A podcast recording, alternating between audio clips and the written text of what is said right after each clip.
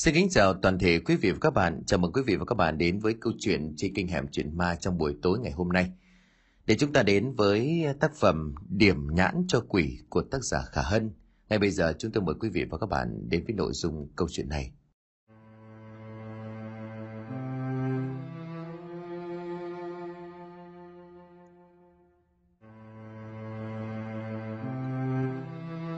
Mẹ nó chứ, thằng Lâm, thằng Lâm đâu rồi? Tiếng của ông đàm trời nhặng cả lên, làm cho đám thợ mộc trong xưởng giật bắn cả mình. Tuy nhiên khi biết được người mà ông đang tìm kiếm đàn Lâm thì chẳng ai còn bất ngờ nữa. Bởi người tên Lâm này giống như một thành phần cá biệt trong xưởng vậy.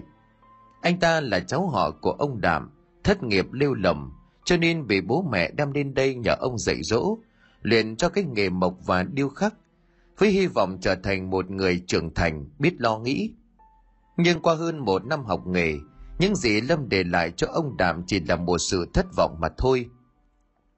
Nếu như xét về khả năng điêu khắc thì anh cũng có chút gọi là năng khiếu bẩm sinh. Ngàn nỗi Lâm lười chảy cả thây, thường thì năng suất làm việc của những người thợ khác là một tuần sẽ đúc xong được một tượng lớn và một tượng nhỏ. Nhưng mà còn Lâm có khi cả tháng trời anh chẳng cầm được cái dùi đục lần nào. Phần lớn thời gian Lâm đều dành cho việc xem điện thoại, nhắn tin tán tỉnh các cô gái và đặc biệt là mê lô đề. Ông Đàm càng mắng trời thì Lâm lại càng lượn mặt. Ông cũng không làm gì hơn được vì nề mặt bố mẹ của anh. Quay trở lại với hiện tại, trông thấy ông chủ của mình mặt mày đỏ gay, mắt trợn trừng lên, thì mấy người thợ mới tò mò hỏi. Chú Đạm, sao thế? Thằng Lâm nó lại gây ra chuyện gì nữa sao? Nó đâu? Tụi mày có thấy nó đâu không? Nó trộm mấy triệu trong ví của tao rồi. Mẹ kiếp cái thằng chó chết này mới sơ hở một tí là nó đã dở trò rồi. Ôi già ôi, chú cứ chạy sang hàng ghi lô đề của bà Tư U ấy. Chắc chắn nó đang ở đó chờ dò số. Ngay đến đây thì máu nóng trong người của ông Đàm càng lên cao hơn. Không chần chừ thêm ông tức tốc leo lên xe, rồi chạy đi ngay. Đến nơi quả đúng như lời của mấy người thợ nói. Ông chứng kiến thằng cháu họ đang ngồi kế bên bà Tư ủ, hai mắt dán chặt vào màn hình điện thoại để chờ kết quả sổ số. Thế là ông Điền hét lớn. Thằng chó kia, mày to gan lắm rồi. Nghe tiếng hét không chỉ có Lâm, mà tất thảy đám con nghiện cờ bạc ở đó đều giật mình. Ông Đàm dẫn tới túm lấy cổ áo của Lâm rồi gằn giọng. Thằng chó này tiền của tao đâu? Tiền của tao đâu? Tiền gì, tiền gì? Lâm Hoàng sợ là vậy nhưng Lâm vẫn cố gắng chối. Chú nói gì cháu không hiểu, tiền gì là sao sao lại hỏi cháu? Mày im đi, mày đừng tưởng tao không biết. Trong nhà không mày thì ai động vào tiền của tao? Mày có chối nữa không? Còn không nhận thì để tao trình lên công an. Chú, chú, chú. Đúng thật là Lâm không thể nào chối cãi được nữa. Nhưng thay vì ăn năn hối lỗi thì anh lại sững sổ. Chú làm cái gì mà quá quát vậy? Có tí tiền thôi bà. Tôi kẹt cho nên tôi mượn tạm vài hôm. Để bố mẹ tôi gửi tiền lên thì tôi trả. Chú lúc nào cũng luôn miệng bảo người trong nhà với nhau. Mà bây giờ chú đem tôi ra biêu dếu như thế này hả? Chú xem chú có được như lời chú nói không? Mày... Có vẻ như ông Đàm cũng nhận ra đang có khá nhiều ánh mắt hướng về mình cho nên thu tay lại, buông cổ áo của Lâm ra. Ông chỉ tay thẳng mặt của anh rồi gắt lên. Mày coi chừng tao đấy, còn tái phạm thêm lần nữa thì tao không để yên mày đâu. Nói xong thì ông leo lên xe ra về, Lâm lầm nhầm. Mẹ nó chứ, đang tập trung dò số mà cứ tới làm phiền kiểu này chắc xui rồi. Và quả đúng là như vậy, dò hết cả bảng kết quả sổ số mà không thấy chúng một con. Lâm thẫn thờ ngồi phịch xuống ghế, thế là đi tong luôn số tiền trộm được của ông Đảm. Bà Tư ù hất hàm thì thầm. Này, sao, lại chật à? thế có chơi nữa không? Để chị Tư ghi cho. Có chứ. Chị ghi cho em con 13 đi. 10 triệu. Có gì mai chúng thì em tính một thể. Rồi rồi, 10 triệu đâu? Từ đây tao ghi cho. Em không có sẵn. chỉ cứ ghi cho em đi, em hứa mà em trả đủ. Mai em sẽ cầm mồm đi. Bà từ quay ngoắc 180 độ, trường ánh mắt hùng dữ nhìn đối phương. Mày giỡn mặt với chị à? Cái thằng này, mày thừa biết tao trước giờ không cho ghi nợ mà. Có tiền thì chơi không có thể thì cút. Đi mà, chị châm trước cho một lần đi, em vã quá rồi chị. Ta bảo không là không. Vừa nói bà Tư vừa hất hàm ra hiệu cho đám đàn em gần đó của mình. Ngay lập tức bà bốn tên cơ bắp cuồn cuộn, mình xăm trổ đầy những hình thù gây sợ bước đến. Một tên trong số đó túm lấy tóc của Lâm rồi nhấc bổng anh lên. Thằng này, lúc nãy chú của mày có thể là không đánh mày, nhưng mà bọn tao thì khác đấy. Ra xã hội chơi là phải cho nó nét, chứ không á, cái mạng quèn cũng không còn đâu con ạ. À. Lâm biết mình đồng phải thứ không nên đồng cho nên sợ lắm, anh vội vàng rối rít. Anh ơi, em biết rồi, anh tha lỗi cho em, em xin lỗi. Chả có lỗi phải gì hết, nói mồm thì ai mà không nói được chứ. Để đó tao tặng cho mày một trận đòn đau nhớ đời. Sau này á mày cũng chừa cái thói hư tật xấu của mình đi. Ấy anh ơi, đừng. Lâm nhắm tịt mắt lại, cố gắng xua tay để ngăn cú đấm của đối phương. Và rồi đúng lúc ấy ở đằng sau đột nhiên vọng đến một âm thanh đinh tài nhức óc. Chưa hết sau khi tiếng ồn ấy ngừng lại, thì có mấy tiếng là hết thay thế. Bà Tư ồ và đám đàn em tức tốc chạy đi xem. Nhà có vậy mà Lâm đừng gã giang hồ kia tha cho. Tuy nhiên với bản tính tò mò của mình thì anh cũng không thể nào bỏ lỡ được chuyện kia. Lúc ra đến nơi thì trước mắt của Lâm là một cảnh tượng hết sức lộn xộn. Cát bụi bay mù mịt. Đặc biệt hơn anh thấy một cái gốc cây đa cổ thụ lớn bị hất ngã xuống đất. Thì ra trong quá trình thi công, người ta thấy cây đa này nằm chắn đường cho nên quyết định chặt bỏ nó đi. Nhưng đến lúc cưa đổ rồi thì lại không cẩn thận, làm cho nó ngã sai hướng, để nát luôn phần móng của công trình. Vậy người hiếu kỳ bắt đầu dèm pha bình luận.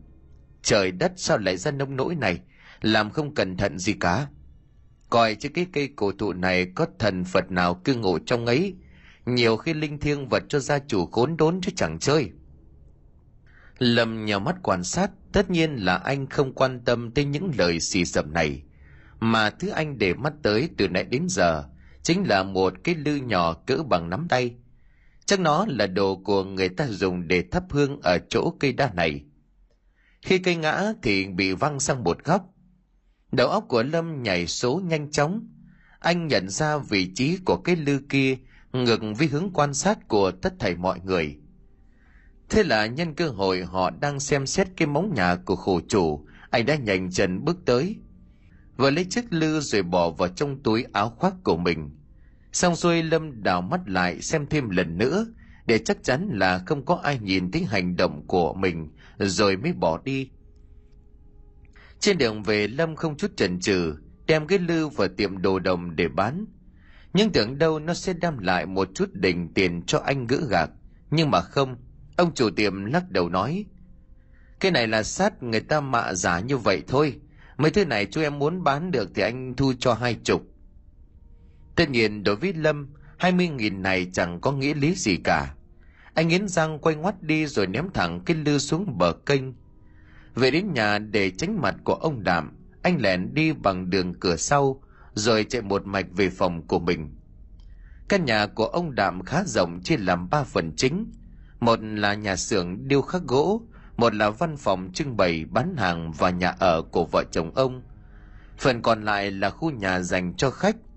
Kể từ ngày Lâm lên đây thì ông Đạm giao lại nơi này cho anh ở và tiền cho việc học nghề luôn. Và đến trong phòng anh thằng người nằm vật xuống giường miệng lẩm bẩm.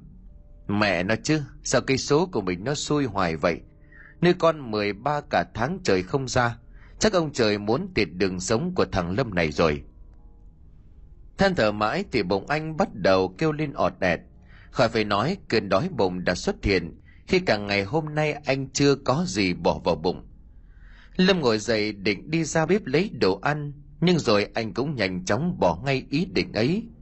Bởi lúc này đang trong giờ cơm, ông Đạm và vợ con chắc hẳn đang ăn uống và ngồi xem tivi ở gần đó.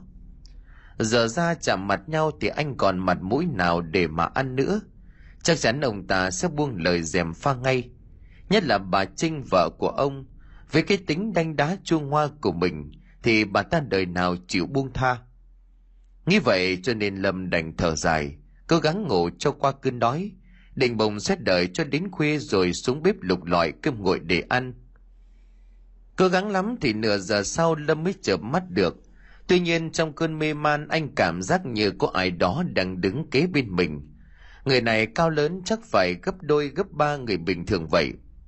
Chưa dừng lại ở đó đối phương như là muốn nói gì với anh, nhưng mà tai của Lâm không tài nào nghe thấy được trận vần mãi thì đến hơn 11 giờ khuya, lâm bừng tỉnh lại. Anh thở hắt ra từng hơi nặng nhọc. Cả cơ thể lúc này không còn chút sức lực nào cả. Mất thêm gần 10 phút đồng hồ thì lâm mới bước được xuống giường. Tìm đến gian bếp cũng may còn ít cơm nguội và thịt kho trong tủ lạnh. Thế là không chút chần chừ, lâm đánh chén hết chúng rồi nốc thêm chai nước mát nữa. Tất nhiên là anh cố gắng không phát ra bất cứ tiếng động nào để đánh thức vợ chồng của ông đảm. ăn xong, cảm giác no bụng cũng làm cho sức khỏe của lâm được phục hồi đáng kể. Chưa về phòng của mình vội, anh bước ra khoảng sân sau, châm điếu thuốc rồi rít vài hơi. Đang tận hưởng sự khoan khoái thì bất ngờ bên tai của lâm vang lên tiếng gọi. Lâm lâm. Tiếng gọi âm trầm kéo dài hết sức kỳ lạ. Lâm giật bắn mình tưởng bị ông Đàm phát hiện anh quay ngoác ra toàn định xin đối ông về chuyện ban chiều. Nhưng thật kỳ lạ, đằng sau của anh không có ai. Cả một khoảng sân trống trơn, lâm nhèo mắt cố gắng nhìn quét xung quanh thêm lần nữa. Nhưng đúng là không có ai ngoài anh ở đây. Vậy thì ai là người vừa mới gọi? Có chút hơi rờn rờn sau sống lưng, anh vội dập điếu thuốc rồi chạy vào trong phòng. Đợi thêm một lát nữa khi không thấy điều gì bất thường anh liền chép miệng. Chắc là mình nghe nhầm. Thôi nằm ngủ. Sáng dậy lo kiếm tiền. Mình nhất định phải gỡ gạc lại mới được. Chứ ngày mai không chơi thì nó sẽ ra con 13 cho mà xem. Căng ra bụng thì trùn ra mắt. Nằm thêm chừng nửa giờ thì cơn buồn ngủ lại kéo đến. Lâm đưa tay lên miệng ngáp dài rồi bắt đầu chìm vào trong giấc ngủ. Lần này không những anh gặp lại bóng người to lớn kia mà còn hiện ra rõ ràng hơn bao giờ hết. Anh trông thấy trước mắt của mình là cái thân người cao lớn nhưng kỳ dị. Nhất là phần đầu, nó không có miệng hay mũi, mà chỉ có năm con mắt nằm chảy dọc xuống khắp chiều dài của gương mặt. Có chút kinh sợ, lâm giật lùi thẳng thốt. Cái cái gì vậy? Lâm lâm. Một tiếng gọi vọng lại từ người kia đáng nói là nó giống hệt với tiếng gọi lúc nãy anh nghe được ở ngoài sân. Quá sợ hãi lầm chắp tay lại vái lại lia lịa. Tôi tôi không biết gì hết, đi đi. Xin đừng hại tôi tôi xin đừng hại tôi. Bình tĩnh đi, ta không có hại con đâu. Người kia ngồi xuống bên mép giường của lâm, nhưng mà quả thật anh không dám nhìn vào khuôn mặt quá sức kinh dị kia. Lâm thụt lùi đến tận sắt vách tường miệng lắp bắp làm ơn, tôi tôi không biết gì cả. Làm ơn, đừng nhát tôi mà. Con bình tĩnh đi. Ta tới đây là để đòi lại đồ của mình mà thôi. Đồ gì chứ?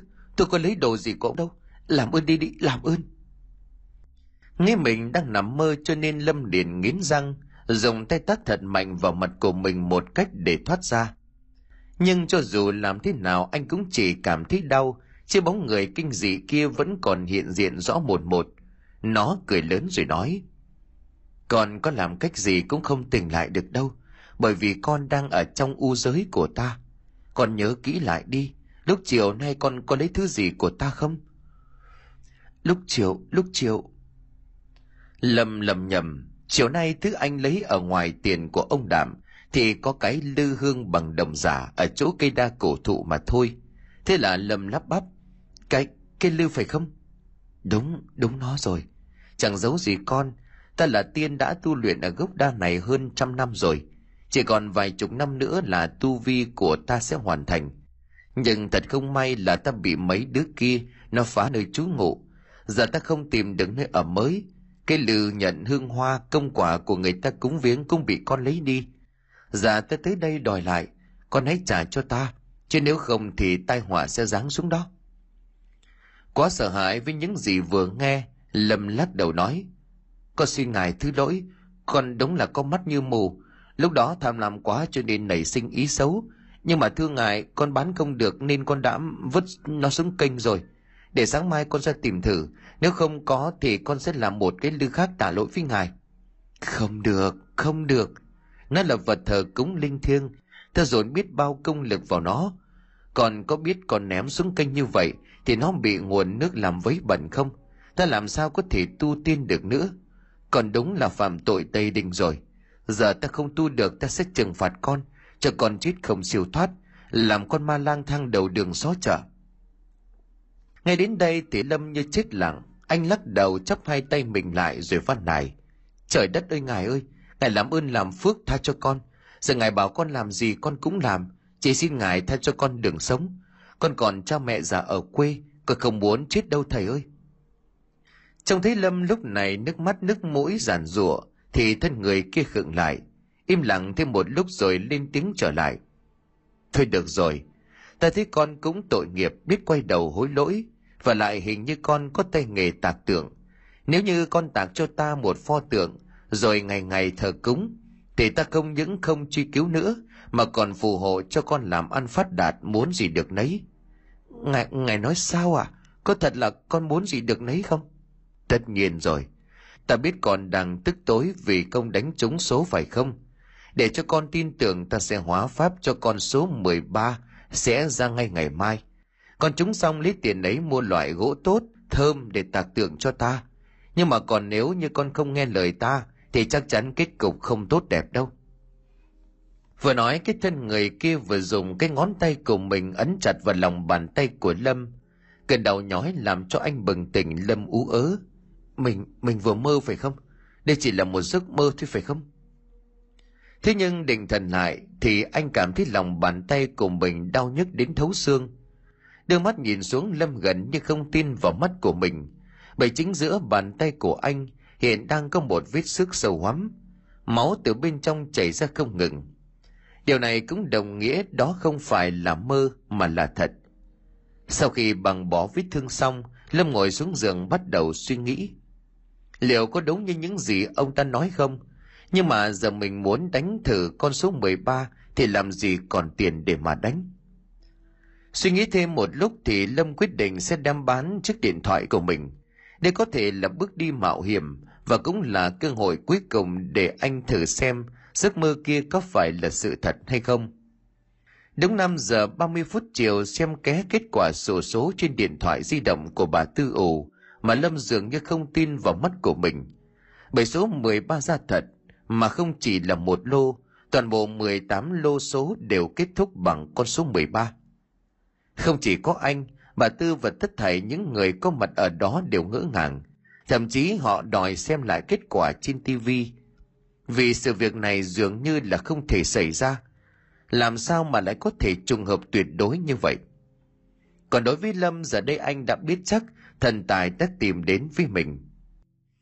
Từ 2 triệu làm vốn anh thu về gần 200 triệu đồng. Sau khi chia cho bà Tư chút đỉnh gọi là tiền sâu, thì anh còn cầm trong người kha khá. Về đến nhà Lâm đi thẳng từ cổng chính vào. Lúc này cả nhà ông Đảm đang ăn cơm tối. Trông thấy đứa cháu ngỗ nghịch, ông thở dài một cách đầy ngao ngán, còn bà Trinh thì nói mỉa. Ôi dạo ơi đã biết mò về rồi đấy hả? Vào ăn cơm đi, chứ không nửa đêm lại xuống bếp lục lọi, làm tao tưởng chuột ở đâu không bằng. Bình thường Lâm sẽ nổi cậu trước những lời nói này của người thím họ, nhưng bây giờ đã khác, anh đang hết sức vui vẻ trong người. Lâm bước tới ngồi xuống ghế kế bên ông Đạm, đồng thời móc trong ví ra một sấp tiền anh cao giọng nói. Đây là 10 triệu coi như tôi trả cho chú số tiền hôm qua tôi mượn cả vốn lẫn lời sòng phẳng. Khỏi phải nói ông Đàm bất ngờ lắm, ông hắng giọng hỏi.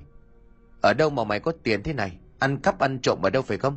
Này nha, chứ đừng nghĩ lớn rồi muốn nói gì thì nói. Thằng này không quan cắp của ai bao giờ cả. Tôi nợ chú thì tôi trả, chứ không lấy thì tôi cầm lại. ấy ấy... Bà Trinh chen vào đổi ngay thái độ. Thằng Lâm, mày đừng có mà nghe chú mày nói ông ấy đùa đó. Để đó thím đem tiền đi cất cho. Bà làm gì thế? Ông Đàm nổi giận luôn với vợ. Ai cho bà lấy tiền đấy? Ông nhíu mày nhìn vào sấp tiền rồi rút ra đúng 3 triệu. Ta chỉ lấy tiền mày nợ ta thôi, còn số còn lại ta không muốn động tới. Nói xong ông đứng dậy rồi đi thẳng vào trong phòng. Đợi cho ông đi khỏi bà Trinh vẫn chưa từ bỏ ý định của mình, bà ngồi phịch xuống thì thầm. Lâm này, chú mày ông ấy nóng lên thì nói năng ít suy nghĩ thiệt hơn lắm. Hay là cô cứ cầm chiếc số tiền này rồi lựa lời nói với chú hộ mày nhé. Thím thích thì thím cứ cầm đi, tôi bây giờ không thiếu tiền. À được được, cái thằng này thím mà giỏi, thím cảm ơn mày nhá. Bà Trinh cầm số tiền còn lại nhanh tay đút vào túi quần của mình rồi xới cơm cho Lâm. Người còn lại trong nhà là Đạt là con trai của ông Đạm năm nay mới 10 tuổi. Thằng bé thấy Lâm dùng điện như vậy thì cũng bất ngờ. Anh Lâm, sao anh giàu thế? Mày còn con nít thì đừng nên tìm hiểu em mà. Nhưng mà mày biết điều với anh đi. Sau này anh sẽ cho mày tiền tiêu vật dài dài. Thật không anh, thật không? Sao lại không chứ? Lâm vừa nói vừa rút thêm một tờ 500 ngàn từ trong ví ra, dúi vào tay của thằng Đạt. Khỏi phải nói nó trợn trừng mắt lên thẳng thốt lắm. Bà Trinh thấy như vậy thì lập tức dằn mặt con trai. Đạt này, con còn bé đừng nên tiêu tiền nhiều, đưa đây mẹ giữ cho. Khi nào cần mua quần áo sách vở thì mẹ mua. Không, tiền này là tiền anh Lâm cho con tiêu vặt cơ mà, mẹ đừng hòng động vào. Ơ hay cái thằng này, mày định cãi lời mẹ cứ à? Gan mày to lắm rồi đấy. Để đó tao bảo ba mày đánh cho mày một trận đòn là ngoan ngay chứ gì. Chứng kiến hai mẹ con của bà Trinh lời qua tiếng lại, Lâm vui sướng trong lòng. Bởi đây là lần đầu tiên anh được biết sức mạnh của đồng tiền nó to lớn như thế nào. Có thể nói vai trò của Lâm trong mắt của những người trong nhà từ đây sẽ bắt đầu đổi khác. Cơm nước xong Lâm chạy ra ngoài tiệm điện thoại tạo một chiếc iPhone đời mới nhất trước cả mắt ngỡ ngàng của chủ tiệm. Anh còn mua thêm cho mình vài bộ quần áo mới. Chưa hết Lâm còn dự định nếu mọi chuyện tốt đẹp, anh sẽ mua xe gửi tiền về quê cho bố mẹ xây nhà, rồi cưới cho mình một cô vợ xinh đẹp. Khỏi phải nói cái viễn cảnh như mơ này làm cho Lâm vui sướng. Thế nhưng niềm vui còn chưa kéo dài được bao lâu, thì vừa về đến phòng Lâm đã cảm thấy trời đất như tối sầm lại. Đồng thời bên tai chuyển đến một tiếng gọi quen thuộc. Lâm, Lâm. Không cần đoán thì Lâm cũng biết được vị thần kia đã đến. Nhớ ra mình chưa tạc tượng cho nên anh vội vàng quỳ sụp xuống rồi rít tạ lỗi. Thưa ngài, mong ngài bỏ qua cho con. Con hứa ngày sáng ngày mai, con sẽ mua gỗ về làm tượng cho ngài. Bạn ấy còn cũng định mua, nhưng mà do mày mua đồ quá cho nên con quên mất. Con định lừa ta sao? Cái câu mấy bước chân bên ngoài phòng này là nguyên một xưởng gỗ cơ mà. Đừng bảo hết gỗ nhé. À không không phải, ngài hiểu lầm con. Tại vì con thấy gỗ trong xưởng của chú con không có cái nào tương xứng với ngài. Con định ngày mai sẽ mua gỗ cầm lai vì tạc. Loại này vừa cứng cáp lại ít mối mọt, để được cả trăm năm cũng không hề hấn gì cả. Có thật là thế không? Dạ thật chứ, ngài phải tin con. Hôm nay con được hưởng lộc từ ngài rồi, cho nên con biết mình phải làm gì mà, ngài yên tâm nhé. Được rồi, coi như ta cho ngươi thêm một cơ hội nữa. Nên nhớ nếu ngày mai mà không đúc tượng thì đừng trách ta tàn ác đấy. Vâng vâng, con biết rồi, ngài cứ yên tâm. Nói đến đây thì vị thần của Lâm biến mất, mọi thứ quay trở lại bình thường, anh ngồi lên giường thở hồn hển. Ngày sáng ngày hôm sau, Lâm vội vàng chạy lên thị xã mua gỗ để về tạc tượng thần. Anh cũng cẩn thận hơn khi đem đồ nghề ra tận bãi đất trống gần đó để mà đục đẽo vì sợ nhỡ có ai thấy rồi hỏi thì lại mất linh nghiệm. Với khả năng của mình chỉ bằng chút hình ảnh lờ mờ trong cơn mê, nhưng Lâm cũng mất có hơn 5 giờ đồng hồ để tạc xong pho tượng thần cho mình. Nổi bật nhất là gương mặt và năm con mắt xếp dọc xuống. Anh lầm bầm ngắm nghía một lượt. Đẹp rồi, phen này thần chắc chắn phải thưởng cho con đấy thần nhé. Tiếp đến lầm ra chợ mua một cái bát hương và ít trái cây bánh kẹo. Xong rồi anh đem về phòng của mình, rồi cái một chiếc bàn gỗ ra chỗ thờ. Trong cách bày trí Lâm hài lòng lắm. Anh thắp một nén hương rồi Lâm dâm khấn. Thần ơi, thần có nghe con nói không hả? Con đã tạc xong tưởng như lời thần nói. Còn con mong thần hãy cho con thêm một con số nữa để ngày mai con có cơ hội đổi đời.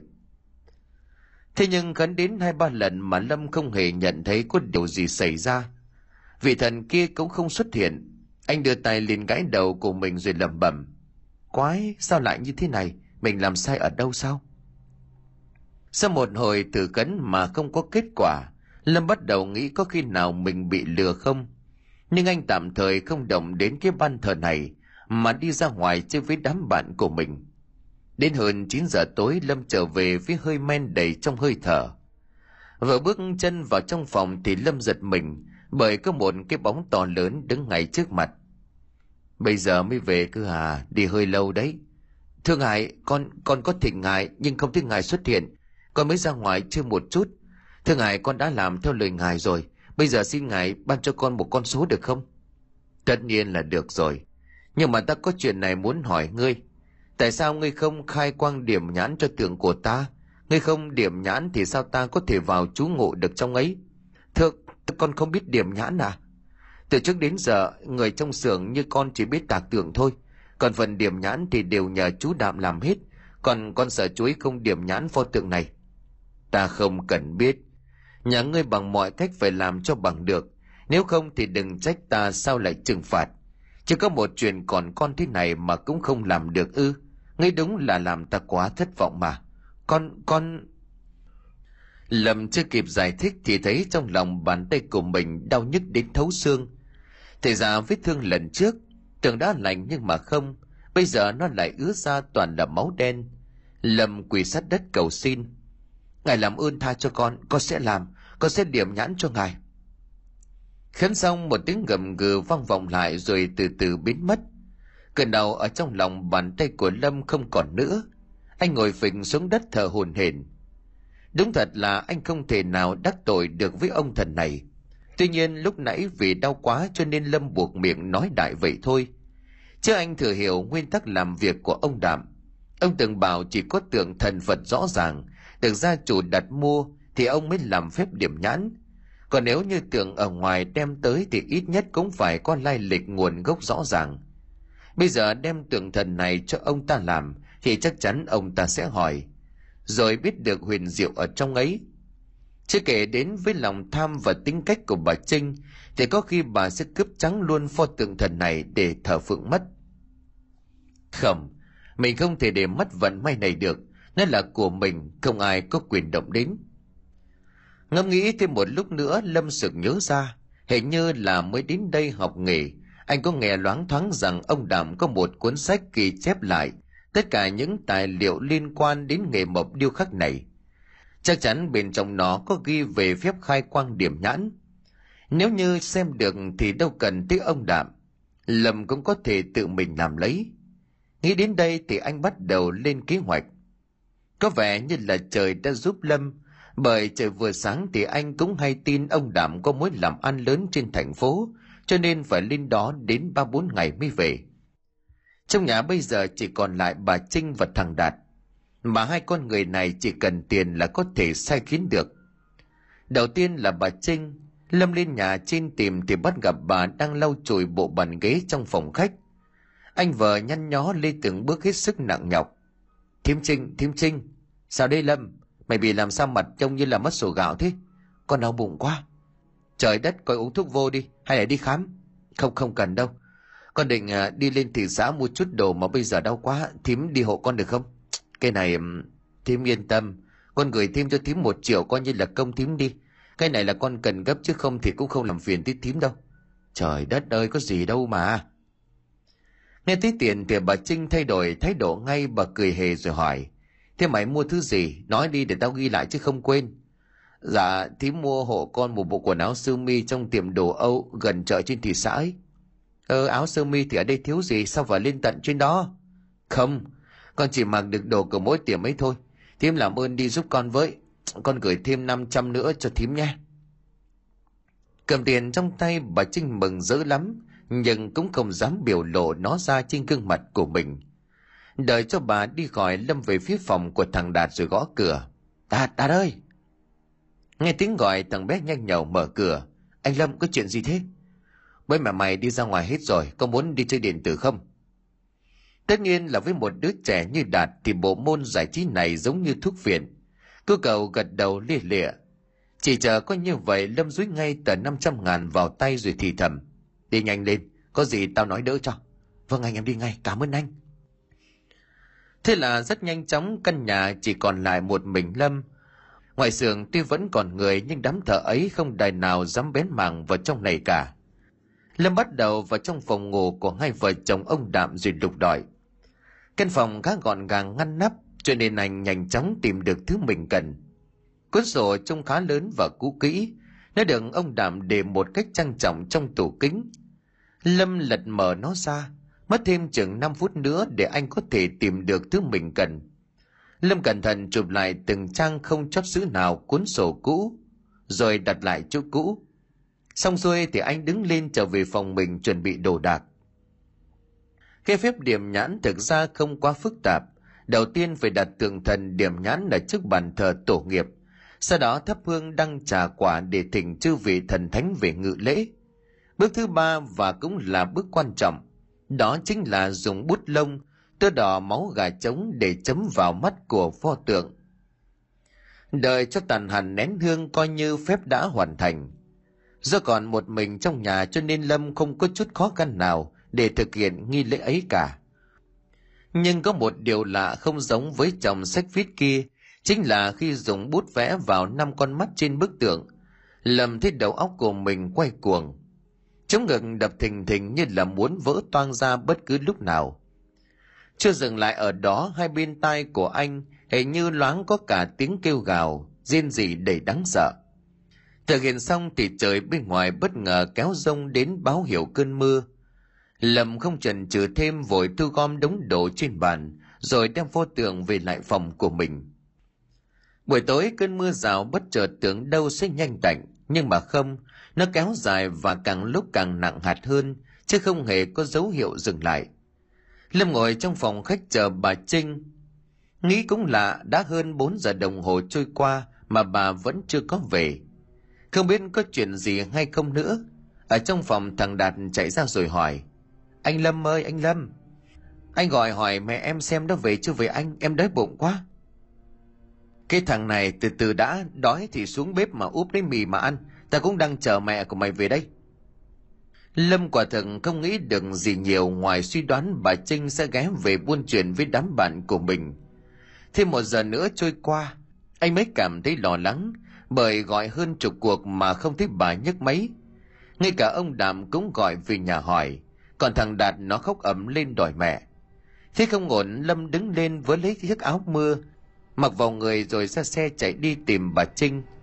Đi dọc con đường cái lớn đang là ban đêm cộng thêm việc trời mưa to, cho nên tầm nhìn của lâm bị hạn chế đi nhiều lắm. Anh cố gắng đi chậm hết sức có thể rồi, nhưng quả thật là không thể nào tìm ra được chút thông tin của bà trinh. Dạo hết ở ngoài đường, anh ghé vào những nơi mà đám bạn của mình hay ngồi. Nhưng kỳ lạ là chẳng ai trông thấy bà cả ngày hôm nay. Có chút bất lực, lâm thở dài quay về, định bồng sẽ gọi thông báo cho ông đảm để ông lo liệu ấy vậy mà về đến cổng nhà, lâm giật nảy mình, khi nhìn thấy chiếc xe tay ga của bà trinh dựng ở trước sân. Anh vội vàng chạy vào trong. Đúng là bà ta đã về thật. Lâm thở phào, cảm giảm nói, thím đi đâu mà lâu vậy? Con tìm thím nãy giờ đấy. Làm cho mọi người trong nhà lo lắng lắm, thím có biết không? Trước câu hỏi của lâm, bà trinh im lặng không trả lời. Lúc này thì anh cũng đã nhận ra rằng, hình như có điều gì đó khang khác cả người của bà ướt sũng, đầu tóc bị bít nước mưa. Khi một người chăm chút bản thân mình, thì bà trinh sẽ lo chạy vội đi tắm. Chưa hết ánh mắt của bà nhìn thẳng vào góc tường với đôi mắt đờ đẫn. Thằng đạt bước tới chỗ lâm thì thầm, anh lâm ơi, anh xem mẹ em thế nào đi. Mẹ từ lúc về tới giờ không nói năng gì cả, em lo quá. Lâm gật gù bước tới gần hơn, toàn đưa tay chạm vào vai của bà trinh nhưng mà chưa kịp thực hiện thì bà liền quay ngoắt lại chừng chừng nhìn anh. Lúc này đây thì lâm mới ngỡ ngàng, bởi nguyên con mắt bên trái của bà đã chuyển sang màu đỏ rực như máu. Lúc này bà ngồi khuất bên góc mặt ấy cho nên lâm không nhìn thấy. Thím thím. Anh thằng thốt giật lùi lại đằng sau, gương mặt của bà trinh lúc này trở nên đáng sợ lắm. Bất thình lình bà ta đứng phát dậy, rồi ngửa cổ lên trời cười lớn tiếng cười cứ ồm ồm âm vang như thể của một người nào đó vậy. Lâm kéo thằng đạt giật lùi lại mấy bước ra ngoài cửa. Bà trinh đưa mắt nhìn theo như là muốn lao đến tấn công cả hai người vậy. Nhưng mà cũng may không có chuyện ấy, bởi bà nhanh chóng bước đi thẳng về phía phòng ngủ của mình. Đợi cho bà đi khỏi lâm thở phào, tuy nhiên có một điều anh chắc chắn, đó chính là tím của mình đã xảy ra chuyện gì thế là anh nhanh chóng lấy điện thoại ra gọi thông báo tình hình cho ông đảm nửa đêm lâm nằm trong phòng mà hoang mang lắm nhưng rồi anh sực nhớ ra điều gì đó vội đưa tay mình vỗ vỗ lên chán vài cái chết nay giờ lu bu mình quên mất phải tỉnh ông thần hiển linh để xin con số ngày mai nữa chứ nói là làm lâm nhấp nhòm bước xuống giường rồi tiến đến bàn thờ thần thắp hương Thần ơi, ngài ở đâu thần ơi? Ngài có ở đây không? Rất nhanh chóng lầm thấy đầu óc của mình choáng váng. Một bóng đen từ đâu xuất hiện ngay trước mặt. Như thường lệ anh liền quỳ dạp người xuống rồi rối rít văn vái. Thưa ngài, ngài hiển linh rồi, con xin ngài chiếu cố cho con. Chuyện gì đó ta đang tu luyện mà, nhà ngươi muốn xin thứ gì sao? Dạ, thì con nói hôm qua rồi ấy, con muốn xin ngài một con số để đánh, còn nữa nếu chúng thì con sẽ cúng bái cho ngài tử tế. Được thôi, ngày mai người muốn đánh số gì cũng được, ta đảm bảo chúng. Dạ quý hóa quá, có đội ơn ngài, có đội ơn ngài. Nói dứt câu thì đột nhiên bên tai của Lâm chuyển đến tiếng rên rỉ, lắng hết trong thống khổ. Anh giật mình đưa mắt nhìn xung quanh. Tuy không thấy ai ngoài ông thần kia, nhưng những âm thanh này lại hết sức rõ ràng anh lắp bắp. Thưa ngài, cái cái gì thế à? Không phải chuyện của người, là bản thân của mình đi. Dạ dạ. Nói đến đây thì bóng đen của thần biến mất, Lâm cũng từ từ chìm vào trong hôn mê. Đến gần sáng thì anh bật dậy phát hiện mình đang nằm ngất trên sàn nhà. Lâm nhắm mắt ngồi dậy toàn định lao lên giường ngủ tiếp. Nhưng rồi đúng ngày lúc này anh giật bắn mình bởi có tiếng hét thất thanh từ bên ngoài vọng vào. Đát đát! Rất nhanh chóng anh nhận ra đường tiếng hét này là của đứa em họ. Không chút chần chừ Lâm vội vàng mở cửa nhằm thẳng hướng phòng nó mà chạy. Đến nơi thứ đậm vào mắt của Lâm làm cho anh như là muốn hét theo, bởi thằng Đạt đang ngồi co ro trong góc phòng. Còn bà Trinh thì đang ngồi chiếm trệ trên nóc tủ với một tư thế hết sức kỳ dị. Chưa dừng lại ở đó, con mắt còn lại của bà cũng chuyển đỏ nốt. Trông thấy gương mặt đầy hoảng sợ này, cho dù người nào mạnh mẽ cứng rắn đến đâu cũng phải e sợ. Thế Lâm xuất hiện thằng Đạt càng hét to hơn nữa. Anh Lâm ơi, cứu em, cứu em với.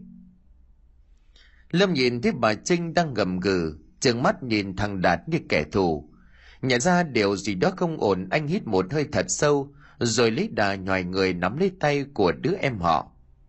Bà Trinh cũng chỉ chờ có như vậy mà lao theo. Cứ may là Lâm nhanh hơn một chút, anh đưa thằng Đạt ra khỏi phòng rồi chốt cửa lại. Ở bên trong bà Trinh gầm gừ rồi liên tục đập cửa rầm rầm. Thằng Đạt sợ quá khóc ré lên. Anh ơi, mẹ em bị làm sao thế anh Lâm? Im nào, ta cũng có biết đâu. Mày nín đi để, để ta tìm cách. Nói thì nói vậy thôi, chứ Lâm biết mình phải làm gì lúc này. Ở bên ngoài trời vẫn còn chưa sáng hẳn. Việc duy nhất Lâm có thể làm đó chính là ra ngoài phòng khách, chờ ông Đàm từ thành phố về mà thôi. Hơn 7 giờ sáng, đám thợ mộng bắt đầu lọ mọ đến xưởng để làm việc. Trông thấy xung quanh mình có người trợ giúp, thì Lâm cũng yên tâm hơn. Còn ở trong phòng bà Trinh không còn gầm gừ đạp cửa nữa. Bên trong im ắng đến lạ thường. Chờ thêm đến hơn 9 giờ thì ông Đạm về tới. Ông tức tốc chạy vào rồi hỏi. Sao rồi có chuyện gì thế? Bố, bố ơi! Thằng Đạt gào lên chạy ra ôm lấy ông Đạm. Bố ơi, mẹ bị sao ấy? Mẹ còn đòi đánh con nữa. Lâm, rốt cuộc đã có chuyện gì? Con không biết. Thì mấy từ tối hôm qua đã đã không ổn rồi. Lúc gần sáng thì còn vào trong phòng định tấn công thằng Cu Đạt. May mà con tới kịp. Cái gì? Ông Đàm thẳng thốt. Tất nhiên là ông không tin rồi. Bởi ông biết bà Trinh cưng chiều thằng Đạt lắm. Làm sao có chuyện muốn đánh hay làm gì đó. Ôm thắc mắc ấy ông định bước vào trong phòng hỏi vợ cho ra nhẽ. Nhưng mà khi cánh cửa được mở ra, những gì đập vào mắt của ông khiến ông không còn nhận ra được vợ của mình. Bà Trinh ngồi thu lưu trên giường hai mắt đỏ lừ nhìn chồng. Trong miệng của bà có thức dịch màu đen tú ra, bốc lên một mùi hôi tanh đến lợm giọng. Cái, cái gì thế này? Có bất ngờ ông đảm như là chết điếm. Lâm thì sợ bà Trinh thoát ra ngoài sẽ tấn công mọi người, cho nên nhanh chóng đóng sầm cánh cửa trở lại. Đó chú thấy chưa, con không biết thím bị gì nữa. Phải mất một lúc thì ông đã mới định thần trở lại. Ông lấy điện thoại gọi cho vị bác sĩ quen của gia đình. Rất nhanh chóng vị bác sĩ kia xuất hiện. Trông thấy bà Trinh như vậy ông sắn tay áo, cầm cái ống nghe toan định khám cho bà. Nhưng chưa kịp chạm vào người thì bất ngờ bà Trinh chừng mắt, gầm lên rồi lao đến dùng tay cào cấu vào vị bác sĩ như kẻ thù. Quá kinh hãi ông giật lùi ra đằng sau, nhưng không may mắn như Lâm và thằng Đạt lúc trước, vì bác sĩ bị bà Trinh cào cho đường sâu hóm trên cánh tay. ông đau đớn ôm cánh tay dướm máu chảy ra ngoài. Chứng kiến sự hung hăng của vợ ông đảm kinh hãi lắm. Nghe đồng mấy người thợ trong xưởng cũng chạy đến để hóng chuyện. Cả ngày hôm ấy, ông đảm ngồi thẫn thờ ngoài phòng khách, chốc chốc lại giật mình vì những tiếng kêu la của bà trinh ở trong phòng. Để an toàn ông người thằng đạt sang nhà bà con gần đó rồi gọi điện nhờ xe cứu thương đến đưa vợ mình đi bệnh viện. Lâm không đi theo, nhưng mà anh cũng hoang mang, bởi không thể nào giải thích được tại sao một người hoàn toàn bình thường như bà trinh lại đột ngột trở nên điên dại như vậy. Trở về chiều, đám thợ về hết thì trong nhà chỉ còn lại một mình lâm. Anh gọi điện cho ông đạm để hỏi thăm tình hình. Nhưng qua lời kể của ông thì bác sĩ chẳng ai tìm ra được bà trinh bị bệnh gì cả giờ họ đang xem xét chuyện bà qua bệnh viện tâm thần để điều trị. Cúp máy, lâm thở dài một hơi rồi ngã người ra chiếc ghế sau. Chuyện ngày hôm nay làm cho lâm quên luôn chuyện đánh đề. Đến khi nhớ ra thì đã hơn 6 giờ tối. Anh chép miệng tiếc rẻ, bước đến gian phòng thờ để thắp hương hộ ông đảm nhưng tưởng đâu đây là giây phút bình yên hiếm hoi trong ngày, nhưng mà không. Lên đến nơi thì lâm giật mình bởi anh nhận ra cả gian phòng thờ lúc này bám đầy mạng nhện. Chưa dừng lại ở đó, toàn bộ những tấm ảnh thờ tổ tiên ông bà trong nhà ông Đàm đều bất ngờ chuyển sang một màu đen sẫm. Anh liền lắp bắp và thốt lên, cái gì thế này? Trước chuyện là ấy, lâm liền tức tốc chạy xuống nhà để báo cho chú mình biết. Nghe tiếng đầu dây bên kia của ông đạm thì có thể đoán ra ông đang hết sức mệt mỏi khoảng chừng nửa giờ đồng hồ sau, ông về tới với gương mặt đầy u ám. Sao rồi? Nó bị làm sao? Con không biết. Lâm đứng dậy rồi nói tiếp. Cho lên trên xem thử đi. Ông đàm gật gù theo chân của lâm lên trên phòng thờ. Đến nơi trông thấy đống ảnh thờ, thì hai mắt của ông tối sầm lại miệng ú ớ. Trời ơi, sao lại ra thế này? Hay là, thôi đúng rồi, có khi nào lâm đứng kế bên tò mò hỏi. Chú à có chuyện gì thế? Chưa biết nguyên nhân à? Đất nhà này bị động rồi, đất nhà này bị động rồi. Nói xong, ông liền tức tốc trở xuống nhà dưới, rồi lấy điện thoại gọi cho ai đó. Một lát sau, có một chiếc xe hơi màu đen chảy đến ngừng ngay trước cầm từ trên xe, ba bốn bóng người bước xuống rồi đi thẳng vào bên trong. Họ đến gần hơn thì lâm mới nhận ra, đây chính là ông thầy bồn người hay được ông đạm mời về chủ trì trong những lễ cúng kiếng của gia đình thưa thầy, tôi ông đạm toan định nói gì nhưng liền bị thầy bồn giơ tay ngăn lại. Ông ta nhíu mày làm lộ rõ hàng đống những vết nhăn nheo trên gương mặt. Miệng thì lầm nhầm như tính toán gì đó. Rất nhanh chóng, ông trợn mắt lên thẳng thốt. Không xong rồi, nặng lắm. Đất nhà bị động nặng lắm rồi. Trời đất ơi, thầy thầy xem có cách nào giúp tôi? Từ từ đã. Tôi còn chưa biết nguyên nhân ra sao. Nhưng mà xem ra đất này đã bị một thiết lực âm xâm chiếm nó đuổi bắt tổ tiên các vị thần tài thổ địa trong nhà để làm đầy tớ. Sao? Thầy nói gì, sao lại như thế? Tôi không rõ. Tại sao nó lại xâm nhập được? Nhưng mà đây cũng chỉ là suy đoán mà thôi. Để tôi kiểm tra lại xem thế nào. Bây giờ anh đưa tôi lên phòng thờ của gia đình đi. Vâng vâng thầy đi theo tôi.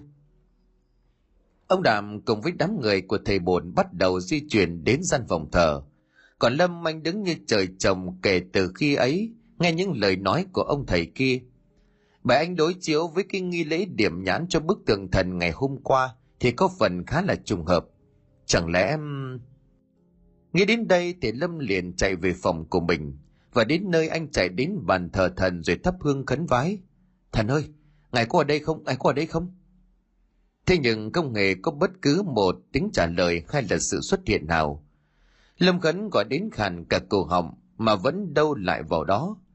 Chưa kịp hết hoang mang thì từ phía trước nhà vọng lại mấy tiếng hét thất thanh. Có chuyện rồi. Lâm thốt lên vội vàng rời khỏi phòng để chạy đi xem Lúc đến nơi anh thất kinh bởi trong khoảng sân trước nhà, ông thầy bồn và mấy người đệ tử của mình đều nằm ngã sóng xoài ra nền đất. Nặng nhân chắc phải kể đến chính ông thầy bồn, miệng của ông phun ra một bụng máu đen, hai mắt long lên sòng sọc. Thầy ơi thầy, sao lại thế này? Ông Đàm cũng quyết đưa tay đỡ vị thầy Pháp dậy. Ông thầy bồn vẻ mặt mệt mỏi, thều thào mấy tiếng không rõ rồi ngất liệm đi. Chiếc xe cấp cứu của bệnh viện một lần nữa được gọi đến. Lần này nó đưa cả thầy bốn thầy trò của ông bồn đi cấp cứu. Đứng giữa sân ông Đạm run rẩy nhìn Lâm bằng một ánh mắt bất lực. Bởi có nằm mơ thì ông cũng không thể nào tưởng tượng ra cảnh gia đình mình lại biến động như vậy. Lâm bước đến gần thì thầm. Chú Đạm, hay là mình tạm thời lánh đi một thời gian, chứ ở lại đây con sợ lắm. Không được, tao có chết cũng nhất định phải ở đây. Thầy bồn bó tay thì tao nhờ đến người khác. tớ không tin đất này thờ cúng bao đời lại dễ dàng bị ma quỷ quấy phá như vậy. Nhất định tao tìm ra nguyên nhân. Nếu như là người nào ám hại, tao không tha cho nó đâu.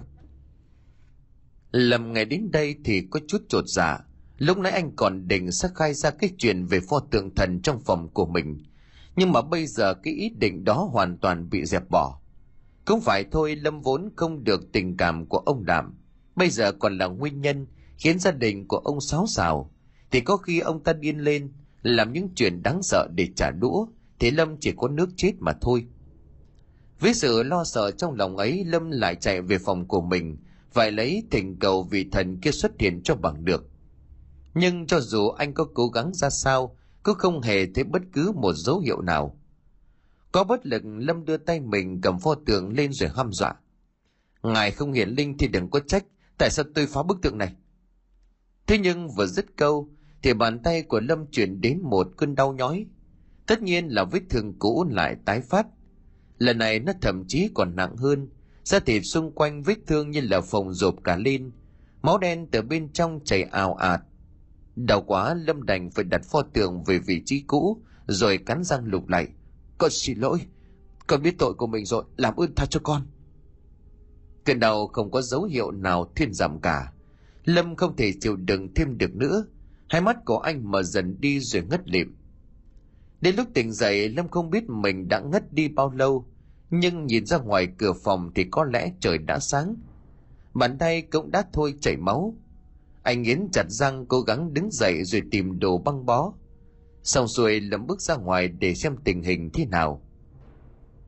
Rất nhanh chóng Lâm nhận ra được sự khác thường, bởi lúc này đám thợ đến xưởng làm đều đang đứng ở ngoài đường vì cổng nhà bị khóa chặt. Trông thấy Lâm họ liền kêu réo. Lâm Lâm, mở cửa cho tụi tao và làm việc coi. Ông chủ làm gì mà tiền lại đến giờ gọi không có được. Cái gì? Lâm giật nảy mình sợ ông đảm có chuyện cho nên anh tức tốc chạy vào nhà để tìm kiếm.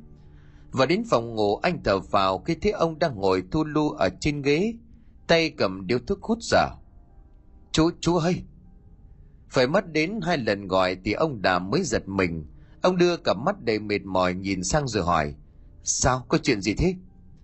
Chú có nghe mọi người bên ngoài gọi tin chú không? Họ đến làm nhưng mà cửa khóa không có vào được này. À, tao quên mất. Mà thôi mày chạy ra bảo chúng nó hôm nay nghỉ đi. Giờ còn làm lụng cái gì nữa? Chú, chú có sao không đấy? Ta không sao. Lúc nửa đêm ta đã chạm mặt cái thứ kia rồi.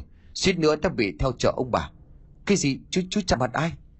Ta cũng không biết nó là thứ gì. Nhưng mà chắc chắn đó là loại yêu ma quỷ quái. Nó không có mũi hay miệng. Mà chỉ có năm con mắt chảy dọc khắp gương mặt mà thôi.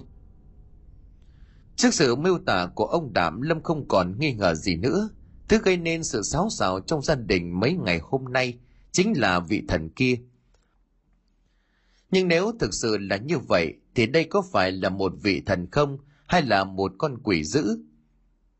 Càng nghĩ Lâm lại càng lo sợ bởi chuyện đã đi quá xa để cho anh có thể tự thú. Lâm bước tới gần hơn thì thầm hỏi. Giờ mình làm gì đây chú, con sợ quá. Hay là mình bỏ nhà này đi? Chú mua đất nơi khác để làm lại xưởng cũng được mà.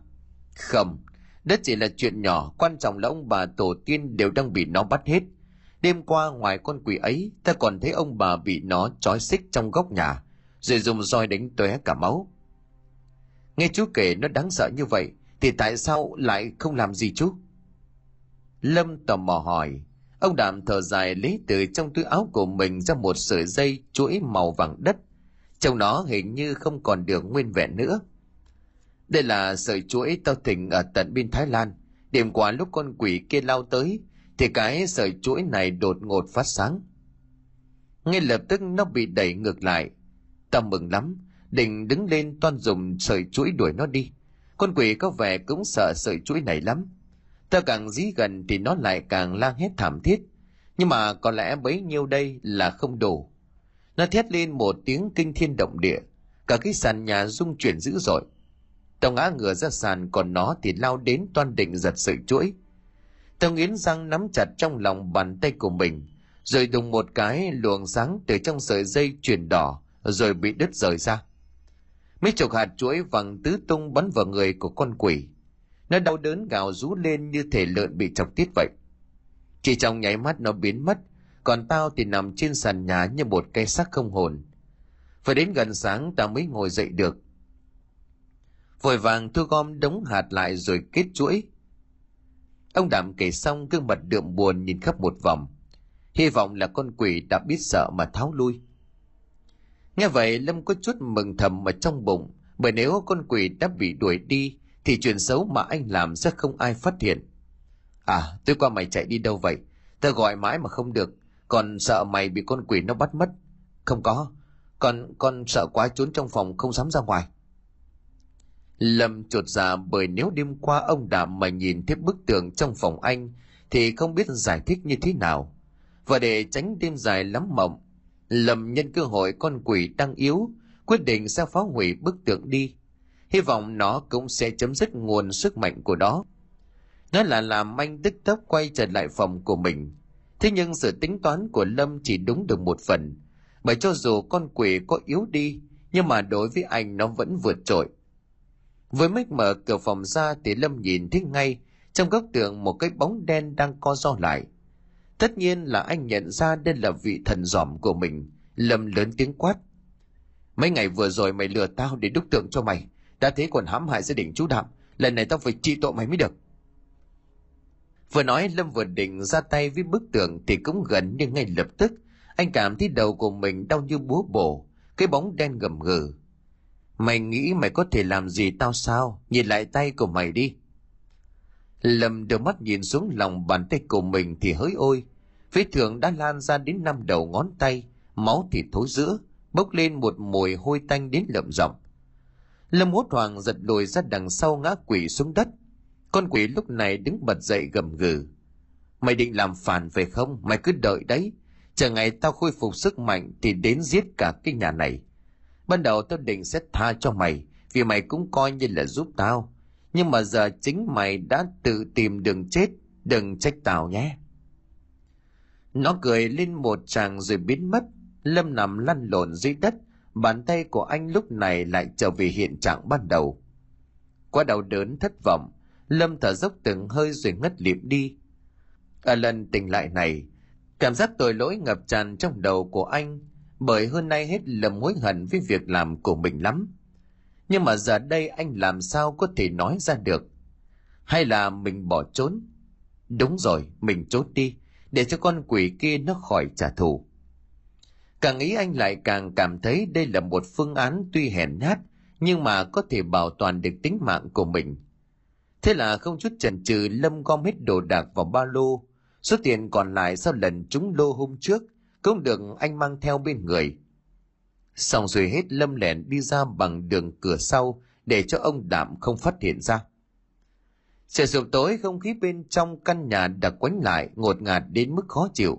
Ông đạm rồi điếu thuốc xuống cái gà tàn rồi chống tay đứng dậy. Tuy biết là ông bà tổ tiên đã bị quỷ khống chế, nhưng mà ông vẫn lên phòng thờ thắp hương như mọi ngày. Vừa thắp ông vừa lầm bầm khấn vái cầu cho mọi chuyện được tai qua nạn khỏi thắp hương xong, ông xuống dưới nhà gọi lâm để bàn tính chuyện tiếp theo. Thế nhưng gọi mãi mà không thấy đứa cháu họ của mình đâu. Ông nhớ lại lời lâm kể cho nên chạy xuống phòng của anh để tìm. Đứng trước cửa phòng, ông toan định cất tiếng gọi, thì trông thấy nó không khóa mà chỉ khép hở không chần chừ, ông đẩy bước vào. Bên trong tối om không chút ánh sáng. Lâm lâm mày có trong phòng không con? Không có tiếng trả lời, ông đạm lọ mọ tìm công tắc đèn. Ánh sáng từ chiếc bóng đèn nơi ông chiếu rọi khắp căn phòng, và cũng chính lúc này ông há mồm kinh hãi. Cái gì thế này?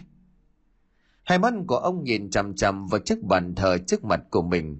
Pho tượng bằng gỗ trên ấy không xa lạ gì với ông. Hay nói đúng hơn, đây chính là pho tượng mang hình dạng của con quỷ đang quấy phá trong nhà.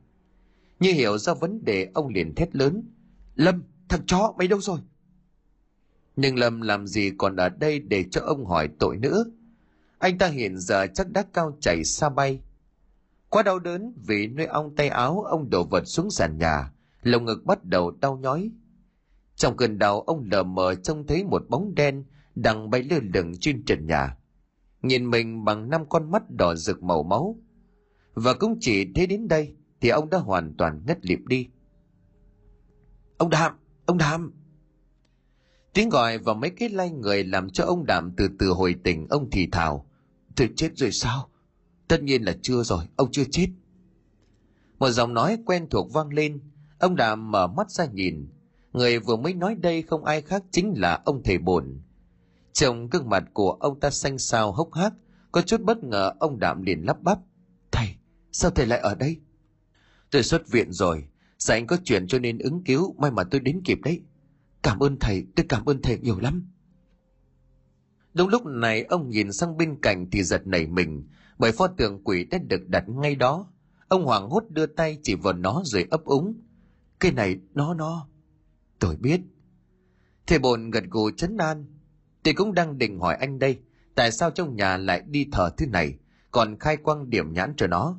Thảo nào tôi cứ nghĩ mãi làm cách nào mà vong quỷ ở ngoài đường lại có thể xâm nhập vào bên trong, quấy phá một cách dễ dàng như vậy. Ông Đàm thở dài trước câu hỏi của thầy bồn. Tất cả là tại tôi. Tôi nuôi nhầm quân phản phúc. Chính thằng Lâm, nó là người đất đúc ra bức tượng này, còn thờ cúng trong phòng của nó nữa. Trời đất ơi, oan nghiệt mà. Gia đình của ông lần này gặp phải kiếp nạn lớn rồi. Ông Đàm gật gù quỳ xuống đất van nài. Thầy bồn, tôi tin thầy là người có tấm lòng từ bi. Xin thầy hãy cứu giúp cho tôi. Con quỷ nó xuất hiện thêm lần nữa tôi sợ sẽ không chống đỡ nổi mất. Tôi sống tới nay đã gần năm chục tuổi đời, chết đi cũng không có đáng tiếc. Nhưng mà chỉ sợ ông bà tổ tiên không được yên ổn, còn vợ con của tôi. Giờ tôi giống như là người ngồi trên đống lửa vậy thầy ạ. À? Ông cứ bình tĩnh đi. Tôi đã xem qua quẻ cho nhà ông. Tuy rất xấu nhưng mà cũng không đến mức tuyệt vong. Biết đâu không chừng sẽ có kỳ tích xuất hiện. Kỳ tích? Có kỳ tích thật sao thầy? Chuyện này thì tôi không dám nói trước nhưng hy vọng là như vậy. Nhưng mà thầy, sao chúng ta không phá hủy bức tượng này đi? Không chừng sẽ trị được nó. Không đâu.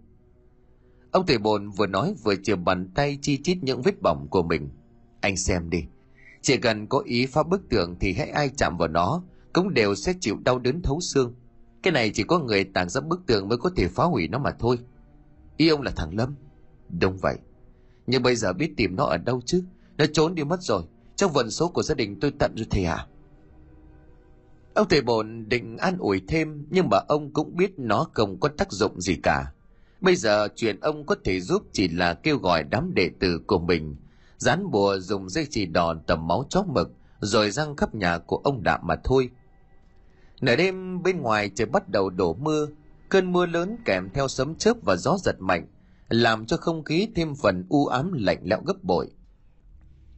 Ông thầy bồn ngồi xếp bằng ở giữa nhà đối diện pho tường quỷ, rồi lầm nhầm đọc thần chú. Không biết nó có tác dụng gì hay không, nhưng mà càng đọc thì gió mưa bên ngoài càng trở nên mạnh và hung dữ hơn. Niệm chú được chừng hơn 10 phút nữa thì đèn trong nhà vụt tắt đột ngột. Ông Đàm giật bắn mình lắp bắp cất tiếng gọi. Thầy bốn, thầy bốn. Shh, im lặng. Ông thầy cắt lên tất thảy người có mặt trong gian phòng đều không dám hó hé ra bất cứ một âm thanh hay là tiếng động nào. Và rồi trong bầu không khí im lặng ấy, bất ngờ có tiếng lạch cạch vọng lại. Chưa kịp biết chuyện gì xảy ra, thì cánh cửa nhà bị bật tung ra nghe dầm một tiếng. Từ bên ngoài mọi người bắt đầu nhận ra trước mặt của mình là một cái bóng cao lớn. Khỏi phải nói ai nấy cũng đều nín thở sợ hãi. Tụi bay đâu xông lên. Tiếng hét lớn của ông thầy bồn báo hiệu trận chiến giữa người và quỷ chính thức bắt đầu. Từ trong góc nhà mấy người đệ tử của ông sấn tới, dùng bùa phóng thẳng về phía con quỷ. Tuy nhiên chúng chỉ giống như là lấy trứng trọi đá, bởi con quỷ không những không hề hấn gì mà ngược lại. Mấy người đệ tử kia như thể bị điện giật vậy. Họ hét đi một tiếng rồi ngã ngửa ra sàn nhà bất động. Con quỷ bước tới gần hơn, nó phát ra một tiếng gầm gừ đầy đáng sợ. Ông thầy bồn dùng tay bắt ấn, miệng đồng kinh chỉ chú, nhưng trong sắc mặt của ông thì có thể đoán ra việc này không có ích cho lắm. Lúc này ông Đàm mới sực nhớ ra chuỗi hạt của mình. ngay lập tức ông móc từ trong túi ra rồi hướng thẳng về phía trước nhưng không biết có phải vì con quỷ đã mạnh hơn hay là do lần trước bị đứt mà sợi chuỗi không có chút tác dụng nào nó cũng không phát sáng. Ông đạm liền xoa xoa nó rồi thì thầm. Trời đất, sao lại thế này? Sao lại thế này? Con quỷ liền cười ré lên. Các người sẽ phải chết hết không chừa một ai, không chừa một ai. Ông đàm nghiến răng toan định lao vào sống mái với nó một phen. Nhưng mà sức người thì làm sao mà có thể đọ lại được một con quỷ đang cắt máu kìa chứ? Chỉ với một cái phẩy tay nhẹ ông đã bị nó hất ngược trở về sau. Đầu đầm vào thành ghế. Vết thương có phần hơi nặng. Máu từ đỉnh đầu của ông phun ra ướt đẫm cả khuôn mặt. Thế vậy thầy bồn liền hét lớn, cắn hai đầu ngón tay trỏ lấy máu rồi búng về phía con quỷ. Dính mấy giọt máu của ông, con quỷ có chút ngần ngại. Nó thụt lùi ra đằng sau mấy bước. Được đà ông thầy bồn cứ như vậy lấn tới nhưng búng đường thêm vài cái thì máu trên đầu ngón tay của ông bị vắt cạn. Cuối cùng, trong số phận với người khổ chủ, ông bồn lại ngất văng lên sau tất cả ba bốn mét. Hơn lúc nào hết, tất thảy mọi người nhận ra cái chết đang đến với họ rất gần, ông đạm thiều thào, thế là hết rồi. Nhưng cũng đúng thời khắc tuyệt vọng nhất thì bên tay của ông lại vọng lên tiếng gọi, chú đạm chú đạm có chút bất ngờ bởi chất giọng này nghe như là của lâm. Ông đưa mắt nhìn thì quả nhiên đúng là lâm đã xuất hiện. Anh ta đứng chắn giữa ông và con quỷ kia. Thì ra trên đường ra bến xe, lâm đã suy nghĩ lại tất cả. Từ lúc anh ở quê lên, rồi được ông đàm tận tình chỉ dạy. Qua biết bao nhiêu lần phạm lỗi, ông cũng rộng lượng bỏ qua. Vậy mà bây giờ đụng chuyện lâm lại bỏ chạy. Mất đến khá lâu để đấu tranh tư tưởng lâm cuối cùng cũng quyết định sẽ về lại đối mặt với tai họa mình gây ra. Nếu chẳng may phải bỏ mạng, thì anh cũng có chút đỡ mặc cảm tội lỗi. Nhận ra chủ nhân bức tượng đã xuất hiện, ông thầy bồn dùng chút sức lực còn lại của mình thều thào. Mau đập bức tượng đi, mau đập bức tượng đi. Nghe thích như vậy, lâm liền nhanh chân chạy đến, con quỷ kia gầm gừ thét lớn. Thằng kia, mày đừng quên vết thương trên tay của mày mày không chịu nổi sự đau đớn đâu đúng. Đúng là tao không chịu nổi sự đau đớn do mày gây ra. Nhưng nếu không có tay thì ta đâu còn sợ, phải không? Vừa nói, lâm vừa chia tay của mình ra. Nó khiến cho ông đàm và thầy bồn bất ngờ. Bởi nguyên cả phần bàn tay của lâm đã bị chặt đứt lìa, rồi băng bó lại từ bao giờ. Thì ra anh đã sớm chuẩn bị từ trước. Thế không ổn con quỷ bắt đầu hạ giọng. Nào, mày đừng có tính đường cùng như thế. Mày nhìn kỹ lại đi trong nhà này toàn là người mà mày ghét. Nghe tao, nếu mày bỏ bức tượng xuống thì tao sẽ cho mày hưởng sự giàu sang tới cuối đời. Mày thừa biết tao dư sức để làm như vậy. Tiền hả? Tiền thì ta cũng hàm đấy, nhưng mà tiền của mày thì không. Nó dứt câu, anh dùng hết sức bình sinh của mình, giơ bức tượng lên cao ném thật mạnh xuống nền đất. Một âm thanh cô khúc lại vang lên. Khi mà bức tượng gãy làm đôi, con quỷ như bị một sức mạnh nào đó hất ngược ra bên ngoài sân nó nằm co người lại kêu gào thảm thiết. Chỉ chờ có như vậy thì bồn ngồi dậy, cùng với ông đạm và lâm đem đống dây chỉ đỏ trói nói nó. Con quỷ thét lên một tiếng lớn rồi từ từ tan biến vào hư không. Lúc nó biến mất thì vừa hay trời cũng đã tạnh mưa. Cả ba người ngã quỷ xuống đất và ngất lịm ba tháng sau, gia đình của ông đàm bắt đầu trở lại nếp sống bình thường bà trinh hết bệnh được xuất viện cho về nhà. Không biết có phải do sợ hãi hay không, bà trầm tính nghiền dịu hẳn đi. Cả lâm manh định trở về quê nhưng ông đảm nhất quyết ngăn lại. Cuối cùng sau một hồi năn nỉ thuyết phục, lâm đồng ý tiếp tục công việc thợ mộc của mình. Tuy chỉ còn lại một bàn tay mà thôi, nhưng lần này anh quyết tâm làm lại cuộc đời của mình. Câu chuyện về con quỷ kia cũng từ từ chìm vào quên lãng.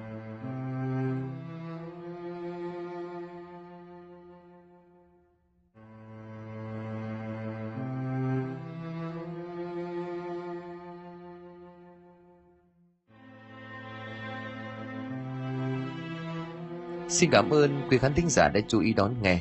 Xin kính chào tạm biệt quý vị và xin hẹn gặp lại quý vị trong những câu chuyện tiếp theo.